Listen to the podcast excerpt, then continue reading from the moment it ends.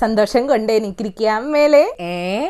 എന്ത് പറ്റി? ലോട്ടറി അടിച്ചാ? താൻ അറിഞ്ഞില്ലേ? നമ്മുടെ കല്യാണ പ്രായം സർക്കാർ ഇരുപത്തൊന്നാക്കാൻ പോവാ. ഏ തൽക്കാലം മനത്തോട്ടെങ്കും വലിഞ്ഞു കയറലേ നമുക്ക് കുറച്ച് സംസാരിക്കാനുണ്ട്.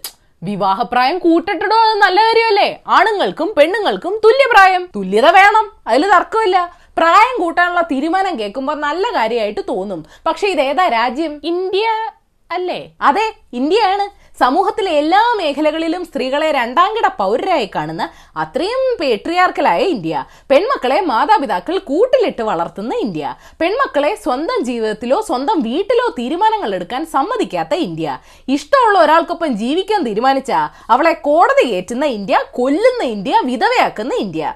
കല്യാണം കഴിയുന്നവരെ കുടുംബത്തിന്റെ അഭിമാനം പെൺമക്കളുടെ ചാരിത്രത്തെ ഏൽപ്പിക്കുന്ന ഇന്ത്യ. ആ ചാരിത്രത്തിന്റെ പേരിൽ സ്ത്രീകളുടെ ലൈംഗിക താല്പര്യങ്ങളെ അടിച്ചമർത്തുന്ന ഇന്ത്യ. ഇവിടെ കല്യാണ പ്രായം ഇരുപത്തൊന്നാക്കുമ്പോൾ ഉള്ള മറുവശം കൂടെ ചിന്തിച്ചു നോക്ക്. കല്യാണ പ്രായം കൂട്ടുന്നത് വഴി സമ്പദ് വ്യവസ്ഥ വളരും. കൂടുതൽ സ്ത്രീകൾ കോളേജിൽ ചേരും ചെറുപ്പത്തിലെ അമ്മയാകുന്നത് തടയും. കുഞ്ഞുങ്ങളുടെ മരണനിരക്ക് കുറയ്ക്കും പോഷകാഹാരക്കുറവ് പരിഹരിക്കപ്പെടും. കൂടുതൽ സ്ത്രീകൾ തൊഴിൽ മേഖലയിലേക്ക് വരും. അല്ലെങ്കിൽ തന്നെ പെണ്ണുങ്ങൾക്ക് പതിനെട്ടും ആണുങ്ങൾക്ക് ഇരുപത്തൊന്നും എന്തിനാ? ഭാര്യ പ്രായം കൊണ്ട് ഭർത്താവിനേക്കാൾ ചെറുപ്പമാവണമെന്നുള്ള പഴഞ്ചൻ ആശയത്തെ സപ്പോർട്ട് ചെയ്യുന്ന പരിപാടിയല്ലേ ഇത്? ഭരണഘടനാ അവകാശങ്ങളുടെ ലംഘനമല്ലേ? സ്ത്രീകൾക്ക് ഇതൊക്കെ നൽകാൻ പ്രായമല്ല. സമൂഹത്തിന്റെ കാഴ്ചപ്പാടാണ് മാറ്റേണ്ടത്. അതുകൊണ്ടാണ് ഇതിന്റെ മറുവശം ചിന്തിച്ചു നോക്കാൻ പറഞ്ഞത്.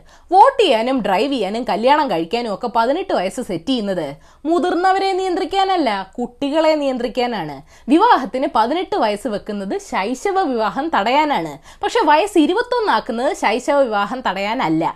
നമ്മുടെ രാജ്യത്ത് അത് പ്രായപൂർത്തിയായ സ്ത്രീകളുടെ വ്യക്തിപരമായ അവകാശങ്ങളെയും ലൈംഗിക അവകാശങ്ങളെയും ബാധിക്കില്ലേ? അതുകൊണ്ട് ശൈശവ വിവാഹ നിരോധന നിയമം ആദ്യം ശക്തിപ്പെടുത്തുകയല്ലേ വേണ്ടത്? പുരുഷന് വിവാഹപ്രായം ഇരുപത്തൊന്നാക്കാൻ ഇവരോട് ആര് പറഞ്ഞു? ഇരുപത്തൊന്നായാലേ അവന് വെളിവ് വരൂ എന്നൊക്കെയുള്ള ചിന്ത വളരെ ഔട്ട്ഡേറ്റഡ് അല്ലേ? അല്ല പറഞ്ഞിട്ട് കാര്യമില്ല. പതിനെട്ടായിരുന്നെങ്കിൽ പതിനാറ് വയസ്സുള്ള പെണ്ണിനെ നോക്കിയേനെ.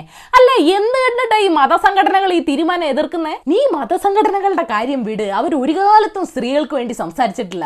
പണ്ട് വിവാഹപ്രായം പതിനാറിൽ നിന്ന് പതിനെട്ടാക്കിയപ്പോൾ എതിർത്തതും വേറൊരു മതസംഘടനയാ. അവർക്ക് സ്ത്രീകളുടെ അവകാശം സംരക്ഷിക്കലൊന്നും അല്ല ഉദ്ദേശം. നീ ഈ രംഗത്തെ വിദഗ്ധര് പറയുന്ന കേക്ക്. നമ്മുടെ സാമൂഹിക സ്ഥിതിയിൽ ഈ തീരുമാനം നമ്മൾ വിചാരിച്ച ഫലം ആയിരിക്കില്ല ചിലപ്പോൾ തരുന്നത്. സർക്കാർ ഇപ്പൊ എന്താ വേണ്ടേ? ഡോ ഇന്ത്യയിലെ സ്ത്രീകൾ നേരിടുന്ന ഏറ്റവും വലിയ പ്രശ്നം കല്യാണപ്രായമാണോ അല്ല. അവരോടുള്ള സമൂഹത്തിന്റെയും ഭരണകൂടങ്ങളുടെയും പെരുമാറ്റമാണ്. സാമൂഹികവും ലിംഗപരവുമായി നേരിടുന്ന അനീതിയാണ് സുരക്ഷാ പ്രശ്നങ്ങളാണ്. ഈ കാര്യങ്ങളിൽ സർക്കാർ ഒളിച്ചിരിക്കുന്നതുകൊണ്ടാണ് കത്തുവയും വാളയാറും ഉന്നാവോയും ഹാത്രസും ഒക്കെ സംഭവിക്കുന്നത്. പെൺകുഞ്ഞുങ്ങളെ ജനിക്കാൻ സമ്മതിക്ക് ജീവിക്കാൻ സമ്മതിക്ക് അവർക്ക് തൊഴിൽ കൊടുക്ക്. ഇതൊരു പുരോഗമന വിഷയമാണെന്നും പറഞ്ഞുകൊണ്ട് സർക്കാരിന്റെ പ്രധാന വിഷയങ്ങളിൽ നിന്ന് ചർച്ച ഡൈവേർട്ട് ചെയ്യാനേ ഈ വിവാദം ഉപകരിക്കൂ. വിവാഹപ്രായം ഇരുപത്തഞ്ചാക്കിയാലും മുപ്പതാക്കിയാലും സ്ത്രീകൾക്ക് നേരെയുള്ള അതിക്രമം അവസാനിക്കോ. ഇല്ലല്ലോ? ഓ എനിക്ക് വയ്യ ഞാൻ പോണു. തൽക്കാലം ഞാൻ ഭൂമിയിൽ തന്നെ നിൽക്കാൻ തീരുമാനിച്ചു. ഈ വിഷയത്തിൽ കുറച്ചുകൂടെ ഗവേഷണം നടത്താനുണ്ട്. ഏതായാലും ഇത്രയൊക്കെ ആയ സ്ഥിതിക്ക് ഇന്നറിയേണ്ട പത്ത് വിശേഷങ്ങളൂടെ പറഞ്ഞിട്ട് പോ മനുഷ്യ. നമ്പർ വൺ ഹൈക്കോടതി മുൻകൂർ ജാമ്യാപേക്ഷ തള്ളിയതിന് പിന്നാലെ എം ശിവശങ്കറിനെ എൻഫോഴ്സ്മെന്റ് ഡയറക്ടറേറ്റ് കസ്റ്റഡിയിലെടുത്തു ശിവശങ്കറിനെതിരെ വ്യക്തമായ തെളിവുകളുണ്ടെന്ന് ഹൈക്കോടതി പറഞ്ഞു.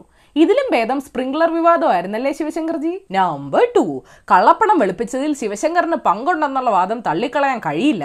സ്വപ്ന സുരേഷുമായി ഔദ്യോഗിക ബന്ധമായിരുന്നെങ്കിൽ അവരുടെ സാമ്പത്തിക കാര്യങ്ങളിൽ എന്തിന് ശിവശങ്കർ ഇടപെട്ടു എന്നാണ് ഹൈക്കോടതി ചോദിച്ചത്. അപ്പൊ മുഖ്യമന്ത്രിക്ക് മാത്രമല്ല ശിവശങ്കർ ഉപദേശം കൊടുത്തതല്ലേ നമ്പർ ത്രീ കേരളത്തിൽ ഇന്ന് അറുപത്തി ആറായിരത്തി തൊള്ളായിരത്തി എൺപത് സാമ്പിൾസ് ടെസ്റ്റ് ചെയ്തു. എണ്ണായിരത്തി എഴുന്നൂറ്റി തൊണ്ണൂറ് കോവിഡ് കേസസ് റിപ്പോർട്ട് ചെയ്തു. ഇന്ത്യയിലെ കേസുകളുടെ എണ്ണം എൺപത് ലക്ഷം ആവാറായി. ആദ്യ തലമുറ കോവിഡ് വാക്സിനുകൾ പ്രതീക്ഷിക്കുന്ന റിസൾട്ട് നൽകാനിടയില്ലെന്ന് യു കെ ടാസ്ക് ഫോഴ്സ് പറയുന്നു. എന്നാൽ രണ്ടാമത്തെ തലമുറ വരുമ്പോൾ വാക്സിൻ കണ്ടുപിടിച്ചെന്ന് ഞങ്ങളെ അറിയിച്ചാൽ മതി. നമ്പർ ഫോർ ആരോഗ്യ സേതു ആപ്പ് ആരാ ഉണ്ടാക്കിയെന്ന് കേന്ദ്ര സർക്കാരിന് അറിയില്ല പോലും. ആപ്പിനെ കുറിച്ചുള്ള വിവരാവകാശ ചോദ്യങ്ങൾക്ക് വ്യക്തമായ മറുപടി നൽകാത്തതിന് കേന്ദ്ര വിവരാവകാശ കമ്മീഷൻ കേന്ദ്ര സർക്കാരിന് നോട്ടീസ് അയച്ചു. എനിക്കറിയാം. പി എം ഫണ്ടിലെ ഡൊണേഷൻസ് കൈകാര്യം ചെയ്യുന്നവരാ.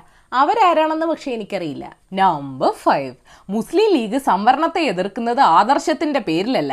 വെൽഫെയർ പാർട്ടിയുമായുള്ള യു ഡി എഫ് സഖ്യം നല്ലതല്ലെന്ന് സീറോ മലബാർ സഭ പറഞ്ഞു. ലീഗിന്റെ വർഗീയത മുഖംമൂടി മാറ്റി പുറത്തേക്ക് വരുന്നെന്നും ദീപികയുടെ മുഖപ്രസംഗം പറയുന്നു.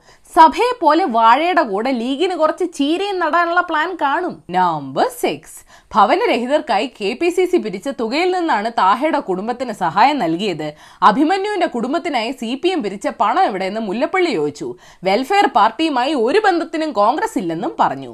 വല്ലവരും നട്ട വാഴയും ചീരയും വാങ്ങാനുള്ള പ്ലാന് യു ഡി എഫിനും കാണും. നമ്പർ സെവൻ നോട്ട് നിരോധന കാലത്ത് പത്ത് കോടിയുടെ കള്ളപ്പണം വെളുപ്പിച്ചെന്ന കേസിൽ മുൻ മന്ത്രിയും മുസ്ലിം ലീഗ് നേതാവുമായ ഇബ്രാഹിം കുഞ്ഞിനെ എൻഫോഴ്സ്മെന്റ് ചോദ്യം ചെയ്തു. Welcome to enforcement directorate quiz show sponsored by Dahashamini.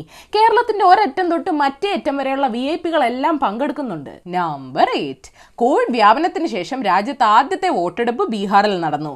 ആദ്യഘട്ട വോട്ടെടുപ്പിൽ വോട്ട് ചെയ്യാനെത്തിയ പൗരന്മാർക്ക് സാനിറ്റൈസർ നൽകി ശരീര ഊഷ്മാവ് അളന്നാണ് അകത്തേക്ക് വിട്ടത്. തെരഞ്ഞെടുപ്പ് ചൂട് കുഴപ്പമില്ലെന്ന് തോന്നുന്നു. നമ്പർ ഫ്രഞ്ച് സർക്കാർ ഇസ്ലാമിക വിരുദ്ധ നടപടി സ്വീകരിക്കുന്നുവെന്ന് ആരോപിച്ച് പാകിസ്ഥാനും ഫ്രാൻസിലെ സ്ഥാനപതിയെ പിൻവലിക്കാനുള്ള പ്രമേയം പാസാക്കി. പക്ഷേ സ്ഥാനത്താളില്ലെന്ന് പിന്നെയാണ് മനസ്സിലായത്. പ്രമേയം അവതരിപ്പിച്ചത് തന്നെ വിദേശകാര്യ വകുപ്പ് മന്ത്രിയാണ്.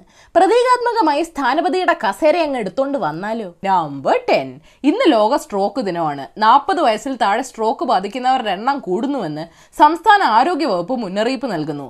തെറ്റായ ഭക്ഷണ രീതി വ്യായാമമില്ലായ്മ പുകവലി മാനസിക പിരിമുറുക്കം ഒക്കെ ഇതിന് കാരണമാണ്. അടുത്ത ന്യൂ ഇയർ റെസൊല്യൂഷന് ഞാൻ എല്ലാം ശരിയാക്കും. പ്രായം കൂട്ടാത്ത ബോണസ് ന്യൂസ് കാശുള്ളവർക്ക് സന്തോഷ വാർത്ത ഹാർലി ഡേവിഡ്സൺ ഇന്ത്യ വിടുന്നില്ല.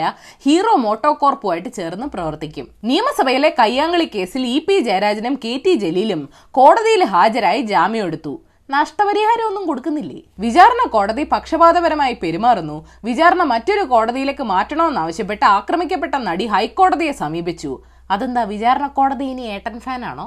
ഇനി കൊങ്ങിയും കമ്മിയും ഇല്ല രണ്ടും കൂടെ ചേർന്ന് കൊമ്മിയേ ഉള്ളൂ. ഇരട്ടച്ചങ്ക് പോയിട്ട് സിംഗിൾ നട്ടൽ പോലും പിണറായി വിജയൻ ഇല്ലെന്ന് Abdullakutty sorry B J P ദേശീയ ഉപാധ്യക്ഷൻ എ പി അബ്ദുള്ളക്കുട്ടി പറഞ്ഞു. സ്റ്റാറ്റസ് മാറിയില്ലേ?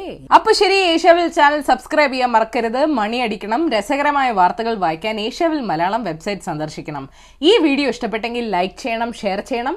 കോമൺ സെൻസിന് നിരക്കുന്ന അഭിപ്രായങ്ങൾ താഴെ അറിയിക്കാം. തേർഡ് ഫോർ ദ ഡേ എഴുത്തുകാരി ചിമമണ്ട എങ്കോസി അടിച്ചി പറഞ്ഞിട്ടുണ്ട് നീ ഒരു സ്ത്രീയാണ് എന്നതൊരു കാര്യം ചെയ്യാനോ ചെയ്യാതിരിക്കാനോ ഉള്ള കാരണമായി ഒരിക്കലും അംഗീകരിക്കരുത്.